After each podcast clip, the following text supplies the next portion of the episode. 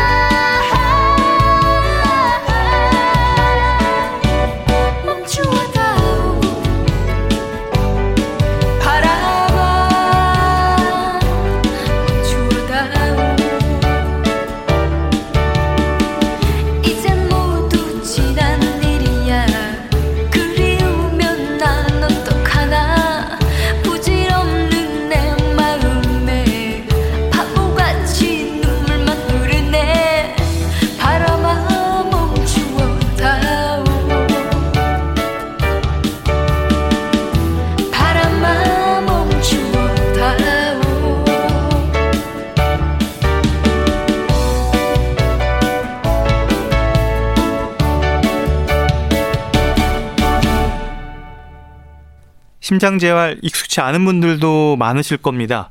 심장 질환에도 재활 치료가 필요하다. 어떤 의미일까요? 국립교통재활병원 재활의학과 이구주 교수 전화 연결돼 있습니다. 안녕하십니까? 네, 안녕하세요. 네. 교수님, 이 심장 재활 좀 낯선데요. 어떤 의미가 있을까요? 그러니까 저희가 요새는 이제 심장 질환이 갖고 계신 분들이 점점 많아지고 계신데요. 심장 질환에서 이제 급성기 치료라고 할 수 있는 중환자실 집중 치료나 약물 치료, 이제 관상동맥 중재술이나 이제 관상동맥 우회술 같은 이제 수술적인 것들을 받고 나신 뒤에 이제 직후부터 시작되는 전반적인 이제 기능 회복 과정이라고 보시면 될 것 같습니다. 네. 설명은 들었지만 아직도 잘 감이 오질 않습니다. 네. 예. 심장 질환으로 치료를 받고 나면 처방된 약을 잘 복용하고 식이요법을 지키면 되는 게 아닐까 싶은데 그런 거랑은 좀 다른 건가요? 우선적으로는 이제 약을 잘 드시고 식이요법을 잘 하시는 게 가장 중요하고요. 그 약을 드시고 식이요법 하시는 것도 심장 재활 전체 과정 중에 한 가지라고 보시면 되고요. 그 다음에 이제 기능 회복을 위해서 운동 프로그램 같은 것들이 추가로 더 들어가는 것입니다. 음, 지난 2017년부터 이 심장 재활 치료가 건강보험 혜택이 가능하다고 들었는데요. 음, 맞습니까? 네, 맞습니다. 17년부터 건강보험 범위 안에 들어가서 이제는 심장자에 들어가는 교육과 평가, 치료 모두 다 건강보험의 혜택을 주고 있습니다. 음, 치료, 교육, 평가에 대해서 건강보험 혜택이 주어진다. 이렇게 말씀하셨는데, 물론 이 혜택을 받을 수 있는 범위가 있겠죠? 네, 그렇습니다. 모든 심장 질환이 다 되는 건 아니고요. 앞에서 말씀드렸던 이제 심장 수술이나 시술 같은 이제 큰 이제 치료를 받으신 분들하고 부정맥 같은 질환 때문에 심박동기 관련된 시술을 받으신 분들 그리고 이제 심근경색에 증상이 있으셔서 이제 진단을 받으셨던 분들 그리고 심부전 환자분들 어, 심장하고 이제 직접적으로 상관없다고 생각하실 수도 있으나 이제 폐 관련 수술을 받으셨던 분들 그리고 이제 말초 동맥 질환 같은 것들을 이제 진단 받으신 분들이 전체적으로 다 심장재활 치료를 받으실 수 있습니다. 환자분들의 인식은 어떻습니까? 뭐 많이 알려져 있나요? 저희가 한번 이제 한 3, 4년 전에 처음 이걸 시작을 할 때 이 환자분들에게 여쭤봤었는데요. 아직까지는 심장 재활에 대해서 인식이 국내에서는 높지 않은 상황입니다. 음, 사실 심장 재활 어 아직도 뭐 낯설다고 계속 제가 얘기를 하는데 사실 심장은 스스로 뛰잖아요. 네. 근데 심장을 뭐 다른 근육과 달리 이걸 재활을 치료를 해야 되나 하는 이런 사실 근본적인 궁금증이 있거든요. 어, 지금 정확하게 얘기를 해주셨는데 쉽게 생각하시면 됩니다. 저희가 팔다리를 튼튼하게 팔다리에 있는 근육을 튼튼하게 할 때는 이제 팔다리 근력 운동을 하시잖아요. 마찬가지로 심장도 근육 덩어리이기 때문에 이것도 운동을 시키면은 단련이 됩니다. 어... 그러니까 심장을 운동시킨다. 아, 그러면 심장 재활 구체적으로 어떤 치료를 말하는 건가요? 그러니까 아까 말씀드린 대로 이제 전반적인 것도 위험 인자 관리라고 할 수 있는 어 저희가 약, 어, 약을 드신다던가 식이요법을 하신다던가 아니면 스트레스 관리를 하신다던가 이런 걸 제외하고 보통 저희 재활약과에서 궁금해 하시는 것들은 운동을 어떻게 하면 좋겠습니까? 이런 부분을 물어보시는 것 같고요.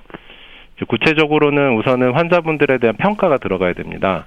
평가라고 하는 거는 이제 심장병을 이미 앓으신 분들이기 때문에 연령 대비 심장 기능이 보통은 다들 저하되어 있으신 상태이기 때문에 어 저희가 심장 기능 평가라는 방법을 통해서 환자분들 기능 평가를 우선적으로 시행합니다. 음, 평가는 어떤 평가인가요?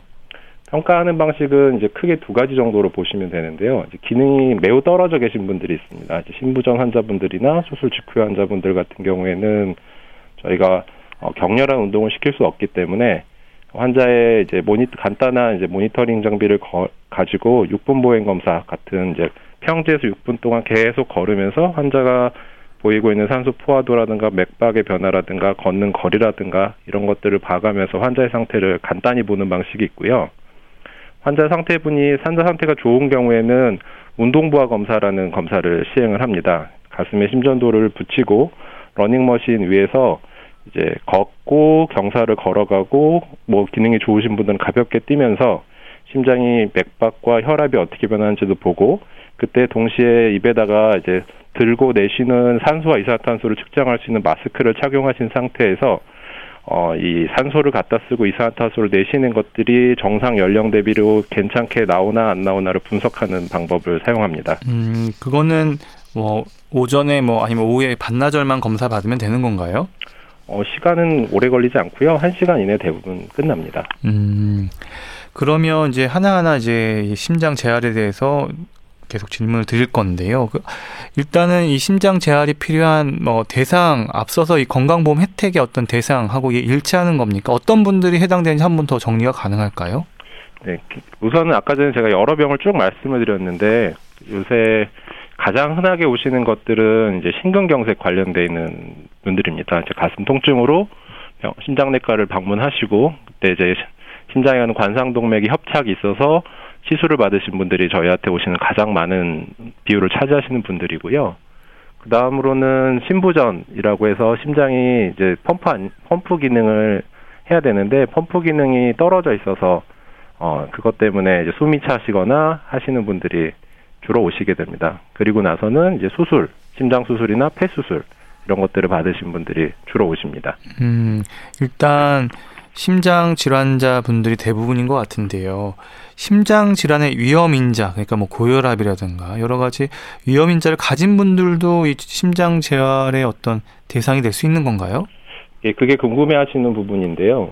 저희가 이렇게 안내를 해드리면 이제 사실은 아까 말씀드린 심장 병이 이미 발생하신 분들보다 고혈압이나 당뇨나 뭐 비만이나 이런 것 때문에 위험 인자를 갖고 계신 분들이 많으신 거죠. 이게 우리가 1차 예방이라고 표현을 하는데 1차 예방에 해당하시는 분들은 건강보험에 해당은 하지는 않고요. 그분들에게는 저희가 어, 예전에 하듯이 운동을 이렇게 하시라라고 이제 간단하게 안내를 해드리는 수준으로만 시행을 하고 있습니다. 음, 심장 재활 혹시 신중할 필요가 없는지 좀 궁금해요. 무슨 얘기냐면 심장이 약한 분들에게 운동 치료로 심장을 강화시켜 준다는 개념은 뭐 이해는 가는데요. 사실 네. 심장이 약한 분들이기 때문에 자칫 무리하게 운동을 시켰다가 오히려 어 더 합병증을 초래하는 건 아닐지 이런 걱정도 드는데요. 맞습니다. 지금 걱정하신 것들이 이제 저희가 대학병원에서 어, 초반에 환자 상태가 나쁠 때 의뢰받았을 때 환자분들이 걱정하시는 부분이거든요. 위험인자 분석을 첫 번째 단계에 시행을 합니다. 처음부터 이렇게 다 심전도를 붙이고 뛰고 하는 건 아니고요. 그거 하게 앞 단계에서 심장 내과에서 이미 관상동맥 그 혈관 조용술이라든가 심장 초음파라든가 뭐 심전도라든가 혈액 검사라든가 이런 것들을 다 시행을 해서 환자에 대한 어떤 정도의 이 사람은 심한 사람이다 아니라는 정보를 저희가 갖고 있는 상태에서 시작을 합니다. 그걸 저희가 위험도 평가라고 하는데 위험도 평가를 해서 환자의 위험도가 낮은지 중간인지 높은지 아주 위험한지 정도를 분류를 해서 거기에 맞춰서 우선 평가를 들어가고요. 평가를 할 때도 심전도라든가 뭐, 뭐, 다른 이제 안전 장치들을 해놓고 저희가 평가를 하고 그걸 기반으로 또 모니터링을 하면서 초반에 재활 치료를 들어가기 때문에 아직까지는 국내에서 뭐 치료를 받다가 어, 위험한 상황이 벌어진 것은 보고된 바가 아직은 없습니다. 음, 그러면 이 심장 재활 치료의 어떤 시기도 매우 중요할 것 같아요. 네. 그 예전에는 저희가 입원 단계에서 하는 심장 재활 치료, 그다음 외래에서 하는 심장 재활 치료 이렇게 단계별로 봤었는데요. 최근에는 심장 시술하는 그 기술들이 너무 좋아지다 보니까 보통은 이제 시술이 끝나면 2, 3일 이내 다들 퇴원을 하십니다. 그래서 보통은 이제 퇴원하시고 첫 번째 외래 방문하시는 일정이 어 시술 후에 한 2주, 뭐 길면 3주 그때 보통 방문을 하시는데요. 그때 자칫 재활의과 선생님 같이 만나 보시고 그때 이제 환자분 상태 아까 말씀드렸던 위험 인자 저희가 이미 이번 때 해놨던 평가를 기반으로 해서 어 저희가 프로그램을 진행을 하고요. 가급적이면 빠른 날짜에 오셔서 하는 것을 권장을 드립니다. 음, 퇴원 만약 전에요. 심장 재활에 대한 얘기를 들었을 때 네. 환자분들이 가장 궁금해하는 게 뭔지도 좀 여쭤볼까요? 그 경증 환자분들 있으세요. 이렇게 심근경색 때문에 요새 응급실에 막 가시면 어, 한두 시간 안에 이제 바로 시술이 끝나시고 이제 회복기에 들어가신 분들은 어, 별로 필요성을 잘 못 느끼세요. 그래서 저희가 병동에 가셔서 이런 이런 프로그램이 있습니다. 와서 해주 하시는 게 좋습니다라고 말씀을 드려도 그때는 잘 못 느끼셔서 경증 환자분들은 보통은 생활하시다 보면 불편한 게 있어서 외래에서 더 필요성을 많이 느끼시고요. 아, 지금 물어보신 이번 단계에서 저희하고 많이 얘기하시는 분들은 아까 신부전증이나 이런 게 소흡 숨이 차거나 하는 이제 중증 증상이 있으신 분들이거든요. 이분들은 저희가 만나서 이렇게 어, 진료를 보게 되면 어, 기본적으로 숨이 차기 때문에 이제 번, 걷는 기능이나 이렇게 전반적인 재활하고 관련되어 있는 기능들이 전반적으로 나빠져 있는 경우가 많습니다. 그래서 딱 집어서 어 요거를 해주세요, 저걸 해주세요 이런 경우보다는 어 내가 생활하기 너무 힘들어요. 전반적인 어떻게 하면 다 좋게 만들 수 있을까요? 이런 식의 질문들을 많이 하십니다. 음 그러면 일단은 이 교수님 이 전문 분야인 재활의학을 비롯해서 여러 분야 의료진들의 협진은 좀 필수적일 것 같은데요. 맞습니다. 이게 심장 재활이 잘 되는 병원하고요. 잘 안 되는 병원이 있는데 어느 병원이 잘 되나 하고 봤더니 심장내과 선생님이 관심을 가지고 심장재활하는 선생님한테 의뢰를 적극적으로 해주는 병원일수록 심장재활이 잘 된다고 되어 있고 또 의사들끼리만 하는 게 아니기 때문에 간호사, 그다음에 물리치료사, 영양사 이렇게 팀을 이뤄서 하는 작업이다 보니까 아주 협진은 굉장히 필수적인 부분입니다. 네. 그리고 이 심장 질환으로 시술이나 수술을 받는 환자들이 퇴원 후에 느끼는 어떤 몸의 변화들, 어, 상당히 크다 이렇게 볼 수가 있을까요? 수술을 받으신 분들은 이제 뭐 가벼운 수술이든 큰 수술이든 기본적으로 절개를 하고 하기 때문에 불편감들을 초반에 한두 달 정도는 많이들 느끼시고요. 자연스럽게 활동량이 떨어지니까 예전에 하던 활동, 뭐 등산을 하신다던가 업무에 돌아가신다던가 할 때 피로감이 굉장히 심하게 온다거나 옛날하고 달리 숨이 찬다거나 이런 변화들을 많이 느끼시고요. 시술 같은 경우에는 뭐 절개를 하거나 이렇게 외관상 보이는 불편감이 없기 때문에 초반에는 불편한 걸 잘 못 느끼시는데요. 보통 한 달 정도 쉬시고 나서 업무에 복귀했을 때 어, 피로감이라든가 어, 아까 말씀드린 숨차다던가 이런 것들을 호소하시는 분들이 많습니다. 음, 마음과 다르게 조금만 걸어도 이렇게 숨이 차고 힘들다는 생각을 하는 분들, 아, 그럼 본인들은 참 고민이 될 텐데요. 심장 재활 치료가 어느 정도 도움이 될 수 있을까요? 지금 이제 경증 환자분들 같은 경우에는 이제 저희가 옛날 생활을 돌려보내드리는 걸 목표를 합니다. 그러니까 조금만 걸어도 숨차다 하시는 분들은 좀 상태가 심하신 분들인데요. 이분들 같은 경우에는 보통은 이제 검사를 해보면 아까 말했던 초음파 검사에서 심박출량이 떨어져 계신 분들이 있습니다. 치료를 받다 보면 1, 20% 정도의 심박출량 상승 효과를 보이시는 분들이 꽤 여러 분 볼 수 있습니다. 음, 재발 위험은 또 어떤지, 또 합병증 위험도 이런 것들이 어떻게 좀 이야기가 되는지, 또 이런 것들을 줄이면 사망률에 있어서 도움이 될 수 있는 건지 궁금한데요. 그러니까 지금 질문하신 부분은 이제 앞에 거는 앞에 제가 얘기해드린 부분은 이제 증상을 좋게 말씀드리는 거고요. 어떻게 하면 좋게 해드리겠는가 하는 부분이고 지금 재발 위험이라는 거는 원래 갖고 계신 심장병, 관상동맥 협착이라든가 뭐 그런 심부전이라든가 그거로 인한 사망에 대한 위험도에 대한 부분인데요. 장기적으로는 결국에는 이제 환자분들이 어, 사망하면 안 되기 때문에 거기에 대한 연구들이 좀 있습니다. 어, 약물이나 식이요법을 잘할 경우에 보통 한 20, 30% 정도 어, 사망률이 감소한다고 알려져 있고요. 저희가 심장재활 프로그램을 열심히 참여하신 분들 같은 경우에는 추가로 한 20, 30% 정도 또 추가 감소 요인이 있다고 알려져 있습니다. 음, 이렇게 심장 재활에 대한 이야기 하나하나 지금 들어보고 있습니다. 건강365 박광식의 건강 이야기 오늘은 심장 재활에 대해서 알아보고 있습니다.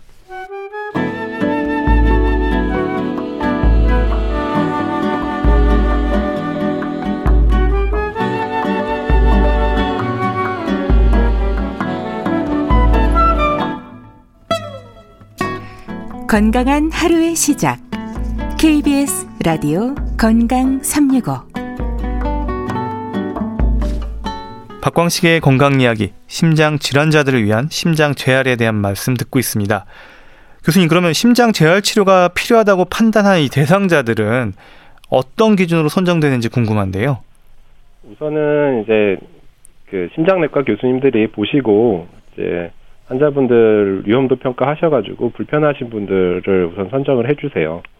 그런데 간혹 가다가 이제 위험도 평가 저희가 볼 때는 외관상 멀쩡하고 기본적인 심장 그 아까 말씀드렸던 초음파라든가 혈관 검사들 다 괜찮으셨던 분들 중에도 일부 위험이 있어서 최근에는 이제 심장 질환이 생긴 분들은 모두 다 의뢰하는 것을 가급적이면 권장하고 있습니다. 네.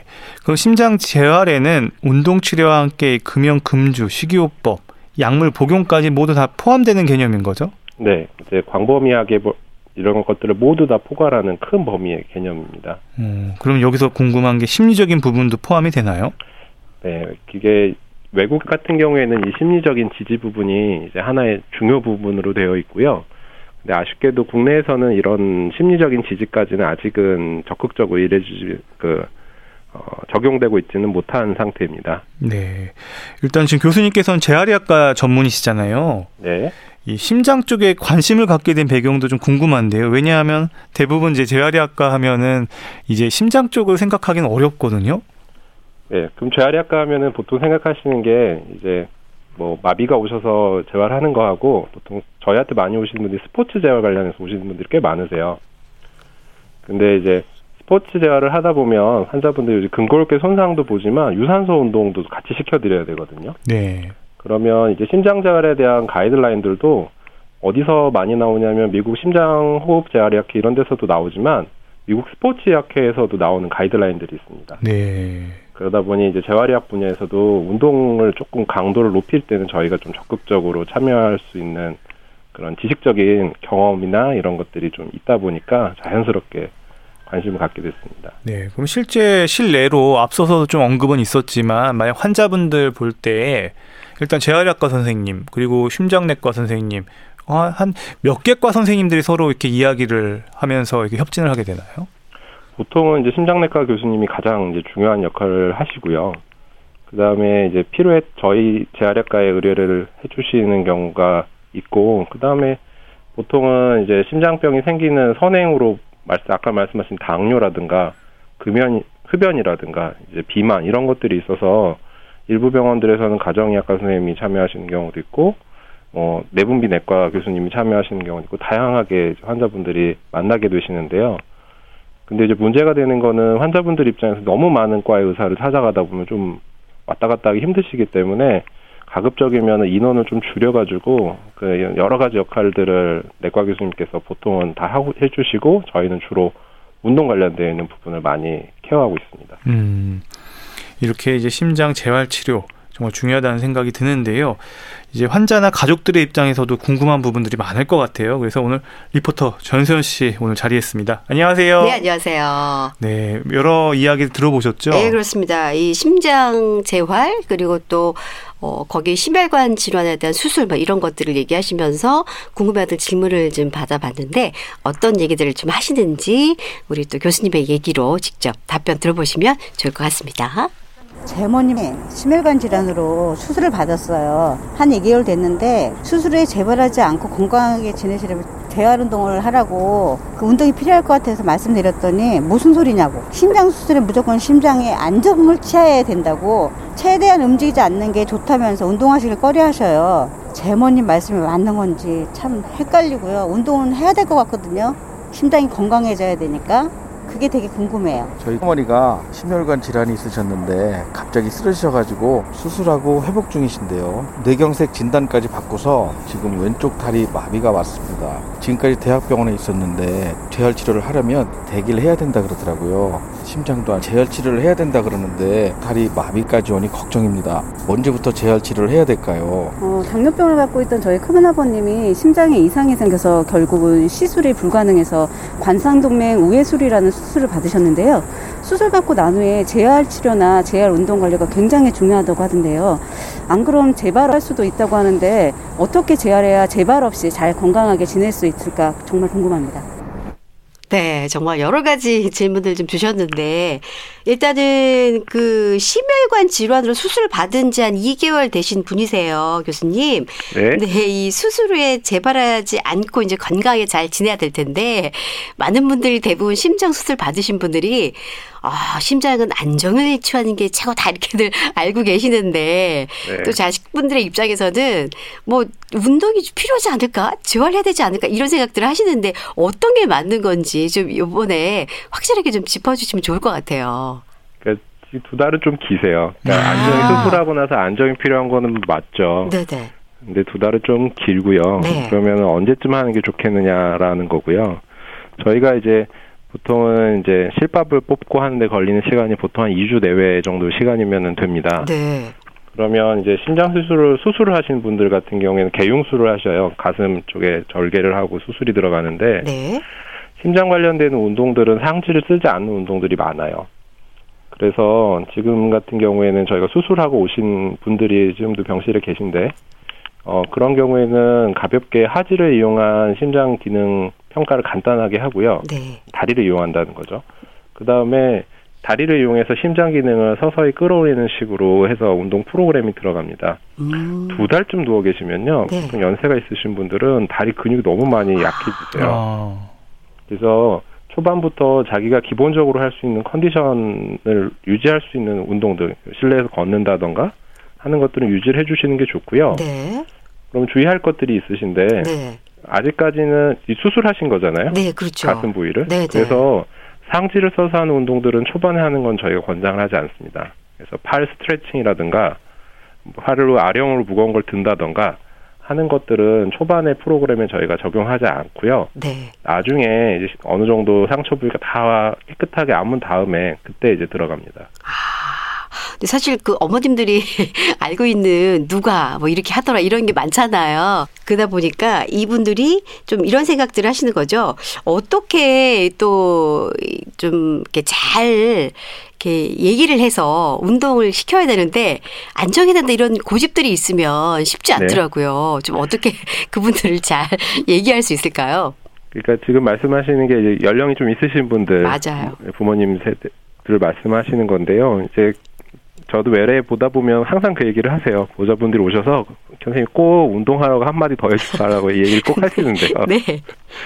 지금 기존 상태가 굉장히 중요합니다. 그러니까 저희가 예후가 좋으신 분들, 그런 어떤 분들이냐면 젊으신 분들, 활동량이 많으신 분들, 어, 젊은 사람들 심장병이 생겨 이렇게 생각하실 수도 있, 는데 네. 제 외래 실제로 어 20대 후반 젊은 남자분이 어머니랑 오신 경우가 있어요. 아, 음. 그 친구도 심장 혈관이 막혀서 시술을 받았었는데 농구하다가 문제가 생겼다고 해서 아. 왔었던 경우도 있었는데 네.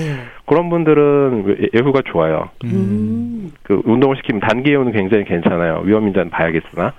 근데 지금 걱정하시는 경우는 이제 노인분들 네. 워낙 활동량이 적으셨고 기존에도 이제 이번에 또 큰 병을 앓으셨으니까 더 활동하기 싫어하시니까 더 누워 계시다 보면 더 기능이 나빠질 게 눈에 훤히 보이는 경우거든요.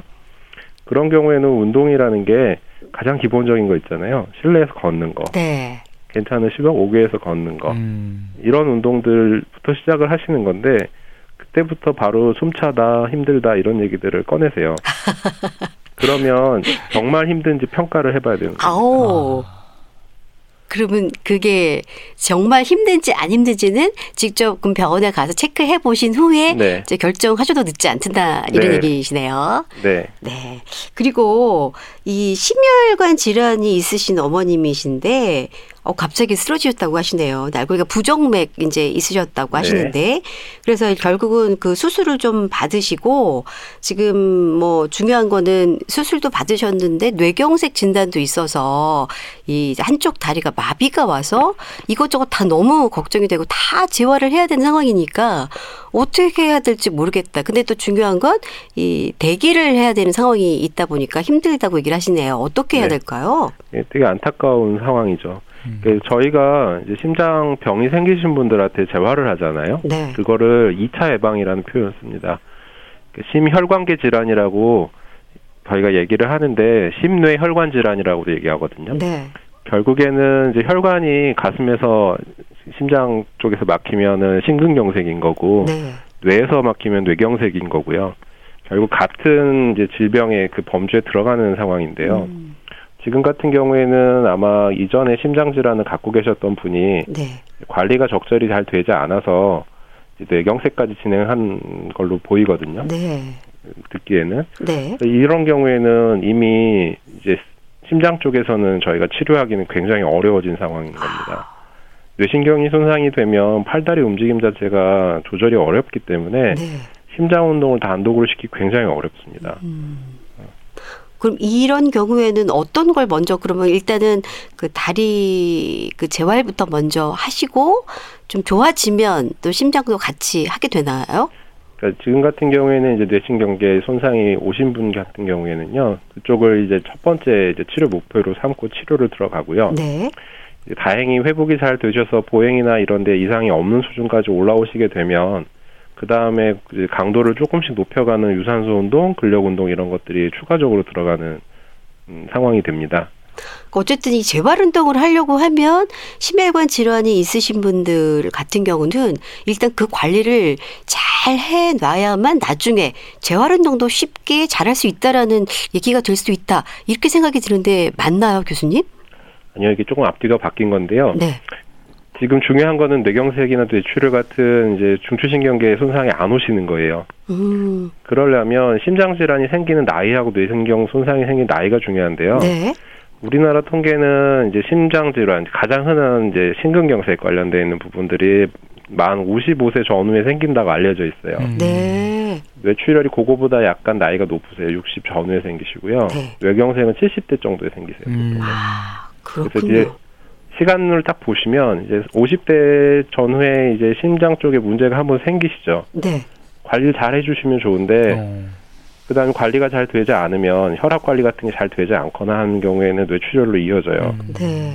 그 다음에 또 시간이 좀 더 지났는데 이제 그 사이에 심근경색 몇번 재발을 합니다. 어. 2차, 3차 스텐트를 두 번, 세 번 하시다가 보면 70 전후 돼가지고 또 뇌경색이 또 생기시는 분들이 있으세요. 음. 그래서 저희가 뇌경색으로 70쯤 저희 병원에 이제 오시면 네. 그걸 역으로 물어봅니다. 저 예전에 시- 심장 쪽에 문제 없으셨어요? 아. 네. 어, 네. 이런 식으로 가는 네. 거죠. 그래서 이거가 심장 재활이 중요한 이유가 발생하시는 나이대들이 대부분 50대 중년의 남성분들이 많이 생기세요. 가장으로 가장 중요한 역할을 하실 때 생기시고 그때 바쁘다 보니까 잘 케어를 못 하시면 갑자기 이제 은퇴 시점에 이제 음. 불행한 아. 일들이 계속 벌어지는 거죠. 그렇군요. 그리고 또 한 분의 경우는 당뇨병을 갖고 있던 이제 분이셨는데 심장에 이상이 생겨서 결국은 시술이 불가능하셨대요. 음. 네. 그래서 관상동맥 우회술 되게 좀 어려운데 이 네. 수술을 받으셨는데 수술 받고 난 후에 이제 중요한 건 재활 치료나 재활 운동 뭐 이런 게 되게 중요하다. 안 네. 그러면 재발할 수 있다. 이렇게 얘기를 하셔서 굉장히 네. 신경을 써야 되는데 어떻게 잘 신경을 써야 할지 예, 이게 또 궁금하시다고요.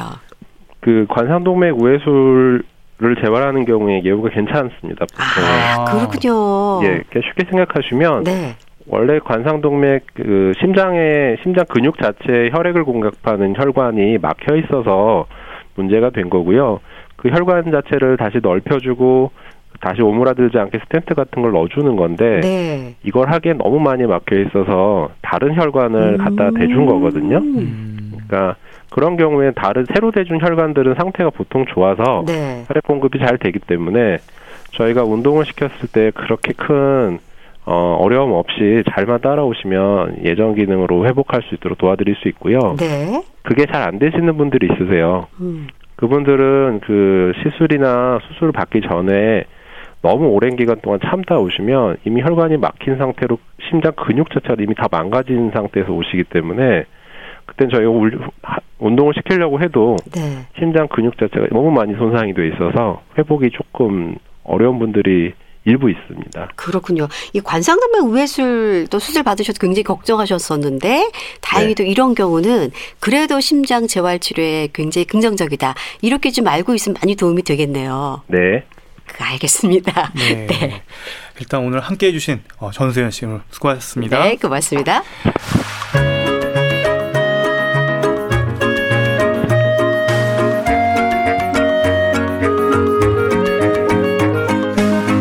건강한 생활의 중심 KBS 라디오 건강 365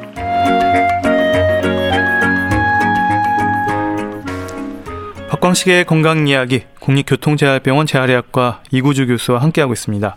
심장 재활에 대한 심장 재활에 대한 말씀 듣고 있는데요. 교수님, 이 심장 재활 프로그램에 참여하기 전에 의료진들이 확인하는 부분들이 있을 것 같은데 어떻습니까? 네. 앞에서 말씀드린 것처럼 이제 좀 나이에 따라서 보는 게 조금 다른데요. 젊으신 분들 같은 경우에는 위험 인자가 많이 없으시기 때문에 간단하게 저희가 뭐 고혈압, 당뇨 이런 기본적인 것들 위주로 체, 저희가 체크를 하고요. 연세가 있으신 분들 이제 65세가 넘으신 분들 같은 경우에는 무릎 관절염이라든가 허리 디스크라든가 운동을 하는데 통증 때문에 방해되는 부분들이 갖고 계신 분들이 이제 생각보다 많습니다. 그래서 그런 부분까지 같이 점검을 합니다. 음, 심장 재활 프로그램을 위한 검사, 아무래도 환자 상태에 따라서 맞춤식으로 진행돼야 할 것 같은데요. 필요한 검사들이 아무래도 많을 것 같아요. 뭐 지금 기본적으로 이제 숨이 차다고 저희한테 오시는 분들이 많으세요. 그러다 보니까 어, 폐기능 검사라든가 아까 말씀드렸던 이제 운동부하 검사라든가 이런 것들은 저희가 기본적으로 다 시행을 하고요. 그 환자분들하고 이제 문진 이렇게 저희가 문진을 하면서 무릎이나 허리나 어디 추가적으로 불편하셔서 운동하기 방해되는 부분이 있으면 엑스레이라든가 이제 간단한 검사들은 뭐 추가로 더 시행을 합니다. 음, 그러면 그 정도만 하면 되는 건가요? 네, 아주 많은 검사를 하지 않고요. 운동부하 검사가 이제 다양한 정보를 저희한테 주고 줄 수 있기 때문에 그것만 가지고도 충분히 어, 저희가 처방을 하고 운동을 이제 가이드 해드릴 수 있습니다. 음, 그리고 이제 심장 재활 프로그램에 있어서 이 입원 재활, 통원 재활, 그 자가 관리로 이어진다 이렇게 말씀들 하시던데요. 어떻게 이해하면 좋을까요? 결국에는 이제 궁극적으로는 자가 관리를 하게 해드리는 게 저희 목표입니다. 이제 아까 말씀드린 것처럼 50대 전후에 이 병이 생겼어서 요새 같이 90까지 사실 때는 한 40년 혼자 잘 관리를 해주시는 게 제일 좋은데 입원 재활이라고 하면 환자분 상태가 가장 나쁠 때 혹은 어 갖고 계신 질병의 중증도가 높아서 퇴원을 할 수 없는 상황에서 하는 프로그램이라고 생각하시면 되고요. 통원 재활 같은 경우에는 초기 심장 재활 프로그램을 이제 외래를 통해서 하실 수 있는 분들 혹은 이제 상태가 입원 환자들 중에 일부 환자들이 상태가 좋아졌는데 혼자 하기는 조금 힘든 상태 그때가 저희가 통원 재활을 권장을 해드립니다. 자가 관리는 뭐, 뭐 일상생활 운동하듯이 그냥 꾸준히 해주시는 게 자가 관리에 해당을 합니다. 음, 운동부하 검사 얘기가 많이 나왔는데요. 어떤 방법으로 진행되는지 좀 더 구체적으로 듣고 싶습니다. 뭐 러닝머신 같은 건가요? 어, 기본 방법은 이제 크게 보면 러닝머신에서 하는 게 한 가지가 있고요. 나머지 하나는 이제 자전거 타듯이 하는 게 있습니다. 이제 대부분은 이제 러닝머신 위에서 검사를 시행을 하고요. 러닝머신이라고 하면은 이제 막 빠르게 달리는 것들을 생각하시는데 이건 검사다 보니까 그렇게 하지는 않고요. 러닝머신 하기 전에 저희가 안정시 맥박, 혈압, 그때 나오는 산소 사용량 이런 것들을 측정을 합니다. 가만히 앉은 상태에서 우선 그걸 측정을 하고요. 그 다음에 러닝머신 천천히 걷습니다. 저희가 실내를 걷듯이 천천히 걷는 단계가 있고, 그 다음에 조금 야외를 걷듯이 조금 빠른 속도로 걷는 단계, 그다음에 계단을 올라가는 상황을 만들어주기 위해서 경사를 살짝 한 5도 정도 이렇게 만들어주면서 상황들을 5개 생활에 맞춰서 이렇게 시뮬레이션을 해서 한 실제로 검사 시간 한 2, 30분 안에 끝나는 프로그램을 구성을 해놓고 환자분들이 실제로 그것을 해보는 식으로 진행을 합니다. 음, 그러니까 그렇게 진행을 하면서 이제 운동부하로 이게 치료에 대한 방법 이렇게 강도가 이렇게 결정된다는 거죠? 그렇죠. 우리가 그게 표준화된 프로그램을 사용하기 때문에 여러 가지 요괴 상황들이 있을 거 아닙니까? 뭐, 뭐 내가 나는 테니스를 좋아하는데 이 상황에서 내가 테니스를 칠 수 있을까? 그럼 테니스에 해당하는 강도를 운동부하 검사에서 환자분이 했을 때 혈압이나 맥박이나 심전도나 가스 교환이나 여러 가지 문제에서 문제가 없으면 이제 아 테니스도 괜찮을 겁니다라고 저희가 권장을 해드리는 거거든요. 음. 이 운동 자각도라는 말이 있던데 이거는 뭐 본인이 느끼는 건가요? 네, 본인이 본인이 보시기에 나는 힘들지 않아 중간 정도 힘들어 아주 힘들어 이런 것들을 점수화 시켜 놓은 거고요. 이게 생각보다 어, 환자의 맥박이라든가 혈압이랑 이런 변화, 우리 혈력학적 변화 수치하고 잘 맞는다고 알려져 있어서 운동 자각도라고 하는 것들을 어, 저희가 체크하면서 운동부하 검사를 같이 진행합니다. 음, 환자에게 맞는 이 목표 심박수 이런 것들도 중요한가요? 그 심장 질환이 생기고 나서 초기에 그 보이는 그 변화들 중에 한 가지가 안정시 맥박수가 높게 유지된다거나 하는 것들이 좀 있습니다. 그리고 그런 것 때문에 어 저희가 통상적으로 알고 있는 그 정상 연령대의 안정 맥박수, 최대 맥박수, 운동 시 맥박수 이런 것들과 다르게 움직일 수 있어서요. 환자 같은 환자분들 같은 경우에는 운동부하 검사를 하면서 안정시 맥박수, 각 운동 상태에 해당하는 맥박수, 그 다음에 이제 기대했던 거하고 맞는 그 최대 맥박수 이런 것들을 쭉 체크를 해서 운동량 저희가 설계된 표준 프로그램대로 맥박이 잘 따라 올라가는지 혹은 그렇지 않은지를 봐가면서 개인별 맞춤 운동 목표를 정하는데 그때 맥박수를 사용하는 것이 가장 쉽고 정확하다고 알려져 있어서 어, 목표 심박수를 계산을 해서 환자분들한테 처방을 합니다. 음. 그리고 이제 심장 쪽 질환이 있는 분들이 워낙 많을 테니까요. 이 부정맥이 있는 분들도 많을 것 같은데 부정맥이 있는 분들도 심장 재활 무리 없이 진행이 가능한지도 좀 갑자기 궁금해졌어요. 지금 말씀하신 분 부분이 이제 저희한테도 굉장히 어렵습니다. 이제 부정맥 같은 경우에는 요새 같으면은 스마트워치들이 맥박을 잘 잡아주거든요. 그래서 저희가 아까 말씀드린 저희가 환자 목표 심박수를 정해드리고 최근에는 스마트워치들을 하나 구입하셔서 맥박을 봐가면서 운동을 시키는데 부정맥 같은 경우에는 이 맥박이 계산될 때 중간에 이제 정막 그 고르게 뛰지 않고 중간중간 막 변화가 있기 때문에 운동량을 계산하기 조금 어려운 부분이 있습니다. 그래서 부정맥 환자들 같은 경우에는 그것들에 대한 정보를 드리고 그 운동을 어느 정도로 가이, 가이드를 따로 조금 잡아드리는 부분이 있습니다. 음, 그러니까 좀 부정맥의 경우에는 조금 더 주의 깊게 봐야 될 것 같다는 생각이 들고요. 이 맞춤식으로 진행되는 운동 치료가 이제 매일 이어지는 건가요? 아니면 형태가 뭐 일주일에 몇 회 뭐 이런 어떻게 가는 건가요? 그러니까 운동을 크게 나눠 보시면 세 가지 정도로 보시면 쉬운데요. 매일 하는 저희 운동하실 때 보면 스트레칭 하시잖아요. 네. 스트레칭. 그다음에 유산소 운동, 그다음에 근력 운동 이렇게 크게 세 가지 정도 보시면 쉬울 것 같고요. 스트레칭 같은 것들은 운동 전후로는 항상 하시는 거니까 매일 하신다고 생각하시면 되고요. 유산소 운동 같은 경우에는 그냥 중간 정도의 강도의 운동은 저희 가급적이면 일주일에 5일 이상 하시는 걸 권장을 드리고요. 강도가 있는 고강도 운동 같은 경우에는 주 3회 이상 하도록 권장을 드립니다.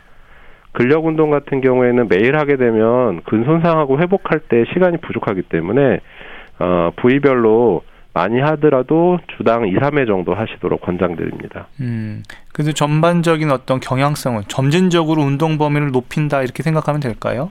맞습니다. 음, 그리고 이제 걷고 뛰는 운동만 강조되는 건 아닌 거죠? 그 초반에 이제 저, 이거는 열심히 하세요. 지금 같은 상황 그 말씀드리는 것들은 그 아까 했던 통원 재활 치료에 조금 더 이제 맞는 설명들인데 이거를 1년, 2년 계속 하시는 거 굉장히 힘드시거든요. 환자분들이 걷고 뛰는 것만 계속 하라고 그렇게 말씀드리면. 그래서 아까 잠깐 말씀드린 것처럼 본인이 좋아하시는 스포츠 종목들이 있으세요. 대부분 젊을 때 하시던 것들이. 그것들하고 맞는 정도의 운동 강도를 만들어 드리고요. 그 좋아하시는 취미 생활하고 연계할 수 있는 운동들로 나중에는 생활체육이나 이쪽으로 연계를 시킬 수 있도록 저희가 어 이제 점점 도와드리는 거죠. 음, 그러면 이제 걷고 뛰는 것뿐만 아니라 본인이 좋아하는 운동들을 좀 찾아서 할 수 있도록 하는 게 좋겠다 이렇게 얘기를 해주셨고 이제 환자들 여러 이제 환자분들 임상에서 보실 텐데 심장 재활의 어떤 시작부터 마무리까지 한 과정을 지금까지 얘기는 다 들어봤는데 좀 어, 좀 어떤 도식화해서 좀 설명이 가능할까요? 뭐 전형적인 경우는 아까 말씀드린 대로 한 50대 중반의 남성분들이 그 흉통으로 병원에 오시면 응급실에서 이제 검사를 하고 아 심근경색입니다 하라는 진단을 받으시고 나서 그, 그 스텐트 삽입술 같은 것들을 시행을 받으십니다. 그리고 나서 2, 3일 정도 뒤에 바로 퇴원을 하시는데요. 그동안 심장잘 프로그램들을 병실에서 간단히 소개를 받습니다. 영양교육이라든가 금연교육이라든가 약물복용법, 그다음에 퇴원 후 직후에 해야 될 일상생활의 운동 강도 정도 같은 것들을 교육을 받으시고요. 퇴원 후 2주에서 3주 정도째 이제 병원에 내원하실 때 심장내과 선생님한테 약물을 먹었을 때 부작용 같은 것도 설명을 다 들으시고 그다음에 재활의학과에 방문하셔서 운동할 때 생활할 때 불편하신 게 있는지 저희하고는 체크를 하고요. 2주에서 4주째쯤 됐을 때 운동부하 검사를 보통 시행을 합니다. 그때 우리가 예상했던 그 나이대에 보이는 정상적인 운동 강도에 따른 심장의 반응하고 이 환자분이 보이는 반응을 봐서 조금 이상 반응이 보이는 데이터들을 기반으로 해서 운동 처방을 해드립니다. 상태가 나쁘신 분들은 병원에 일주일에 두세 번 정도 내원하셔서 음. 운동을 저희가 직접 하도록 권장을 드리고요. 내원하시는 이유는 가슴에 심전도를 붙이고 운동을 하기 때문에 그렇습니다. 음. 요새 같은 경우에는 모니터링 장비들이 워낙 좋아서 그 스마트워치 같은 것들을 잘 사용하실 수 있는 분들은 저희가 목표 맥박수하고 운동법들을 이제 교육을 해드리고요. 한두 번 병원에서 해보시고 집에서 직접 해보시는 걸 권장을 드리고요. 정기적으로 병원에 오셔서 운동 기능 검사를 합니다. 심장 기능 평가, 운동부하 검사를 하시고 좋아지는지 아니면 그렇지 못한지를 보고 왜 좋아지지 않을 때는 운동을 충분히 하지 못하셨는지 아니면 충분히 했는데도 반응이 나오지 않은 것들인지를 쭉 봐서요. 어 이제 정기적으로 기능을 끌어올리는 식으로 어 시행을 하고요. 1년째쯤 됐을 때 종합 검사를 한번 합니다. 그래서 음. 혈관이 지금 상태에서 저희가 기대했던 대로 다시 안 막히고 잘 유지가 되는지 네. 펌프 기능이 떨어지셨던 분들은 초음파 검사에서 펌프 기능이 올라왔는지 네. 그런 것들을 종합적으로 체크를 해서 다음 해에는 어떻게 유지를 할지 정기적으로 저희가 봐드리고 있습니다. 네. 그리고 운동 처방을 해준 뒤에 혹시 일상생활에서 어떤 경고 신호, 뭐 다시 흉통이 생긴다든지 이럴 때 좀 어, 설명도 필요할 것 같은데요.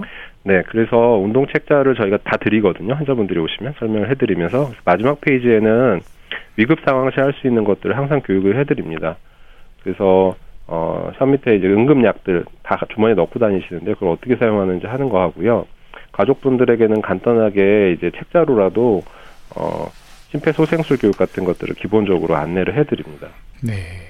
이 재활 치료를 통해서 환자들이 느끼는 변화도 클 것 같은데요. 치료 전과 후로 환자들은 주로 어떤 표현들 하시나요? 이제 그 얘기들을 많이 하시죠. 이제 생활을 하시다 보면 제가 제일 안타까운 게 아까 50대 중반 분들이 많이 오신다 그랬잖아요. 어, 이 병 때문에 일을 그만두시는 분들이 꽤 많으세요. 음. 그리고 직접적으로 그걸 물어보시는 분들이 있습니다. 특히 신체 노동이 많으신 분들은 무거운 걸 들 때 가슴 흉통이 다시 재발하는 것들을 실제로 느끼시기 때문에 그 두려움 때문에 일을 그만두시는 경우가 있거든요. 네. 그래서 재활이 잘 되시는 경우에는 환자분들이 다시 일을 하실 수 있기 때문에 이제 그것 때문에 만족감을 표현하시는 경우가 가장 많습니다. 음. 실제 임상에서 환자분들은 그렇게 표현은 하시는데 그렇다면 심장 재활이 주는 효과, 그러니까 통계적으로 어떤 근거들이 있습니까? 네, 아까 말씀, 아까 제가 그냥 구두로 한 20% 좋아집니다. 이렇게 말씀드린 것들이요. 이제 데이터를 기반으로 말씀을 드리는 거고요. 어, 이제 저희가 심장자리 2017년에 그 보험이 됐습니다. 그러면서 미국에서 심장자리 저희보다 먼저 시행한 자료들을 쭉 분석을 해봤더니, 어, 심장자리를 하는 게 좋다. 여기에 대해서는 의견들이 없었고, 그럼 몇 번을 하는 게 좋겠느냐, 더 많이 하는 게 좋겠느냐, 이런 얘기들이 좀 있었는데요.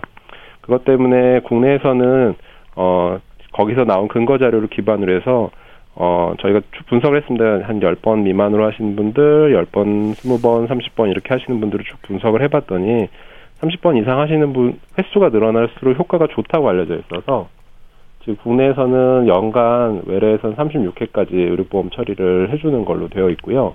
그럼 그 이상 하면 효과가 없느냐? 그게 아니고 미국에서 나온 자료 자체가 거기까지만 봤기 때문에 최대치로 분석한 자료가 그 밑에 거보다도 훨씬 좋다고 되어 있어서 많이 하면 할수록 좋다 이렇게 이해하시는 게 더 맞을 것 같습니다. 음. 그리고 이제 심장 질환을 앓고 있는 분들뿐 아니라 뭐 고위험군이라든지 가족력의 위험이 높은 경우도 있을 것 같은데요.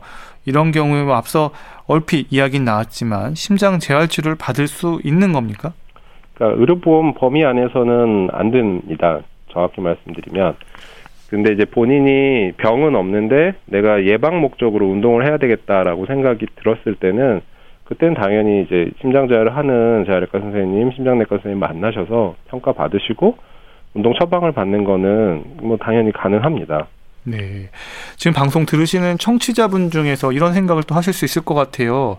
심장 재활 이렇게 쭉 하나의 개념들을 다 하나하나 이렇게 들어봤는데 그러면 일반적으로 유산소 운동이랑 그렇게 어떤 차이가 있는 건지라고 이렇게 묻는다면 어떤 게 큰 차이점이 있는 건지 이렇게 답변이 가능할까요?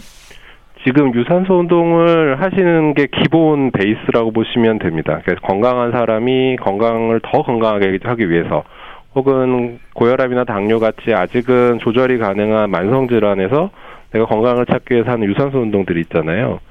그거는 저희가 1차 예방이라고 표현을 하고요. 그 프로그램하고 심장질환의 가장 큰 차이는 이미 심장질환 대, 재활 대상이 되시는 분들 이미 심장이 망가져 버린 겁니다.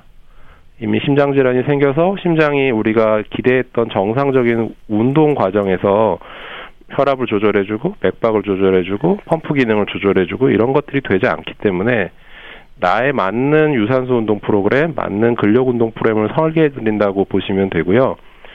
외관상 봤을 때는 이제 크게 차이가 없을 수 있습니다. 근데 아까 말씀드린 것처럼 심장 기능을 평가하고 운동을 들어가느냐 그렇지 않느냐 이게 가장 큰 차이라고 생각하시면 될 것 같습니다. 그러니까 이런 경우는 환자를 대상으로 한 거고 더 맞춤형으로 정교하게 프로그래밍해서 이제 어, 심장 제어를 한다 이렇게 보면 되겠네요. 맞습니다. 이제 심장 재활 치료에 대해서 부담 갖는 환자분들은 계실 것 같습니다. 왜냐하면 심장이 약한 상태에서 운동을 해야 되니까요. 어, 필요성이랄까요? 이 시간을 통해서 꼭 강조하고 싶은 말씀이 있다면 마지막으로 부탁드립니다. 환자분들이 이제 심장 질환을 앓고 나셔서 그 일상생활을 돌아가시고 나면요 대부분 젊은 남 젊은 분들이 많기 때문에 필요성은 다들 느끼십니다. 이제 병 전후로 해서 느끼는 피로감이라든가 자기가 느끼는 신체 기능 자체가 많이 떨어져 있다고 느끼시는데요. 뭔가 운동을 해야 되겠는데 바쁘고 잘 몰라서 못 하시는 분들이 많은데요. 병원을 재활 이러면은 병원에 가셔서 정기적으로 물리치료 받듯이 일주일에 두 번, 세 번 이렇게 생각하시는데 심장 재활은 꼭 그렇지 않습니다. 가끔씩 병원에 가셔서 내과 가실 때 같이 재활약과 진료도 보시고 검사도 받으시고 처방받고 혼자서 집에서 시간을 내서 하시면 되니까요. 그렇게 부담 갖지 마시고 불편하시거나 힘든 게 있으시면 방문하셔서 상담을 받아보시는 게 좋을 것 같습니다. 네. 국립교통재활병원 재활의학과 이구주 교수님 오늘 말씀 고맙습니다. 네, 감사합니다. 저는 이상우가 부르는 채워지지 않는 빈자리로 인사드립니다. 오늘도 이 방역 수칙과 함께하는 안전한 하루 되시기 바랍니다. 지금까지 의학 전문 기자 박광식이었습니다.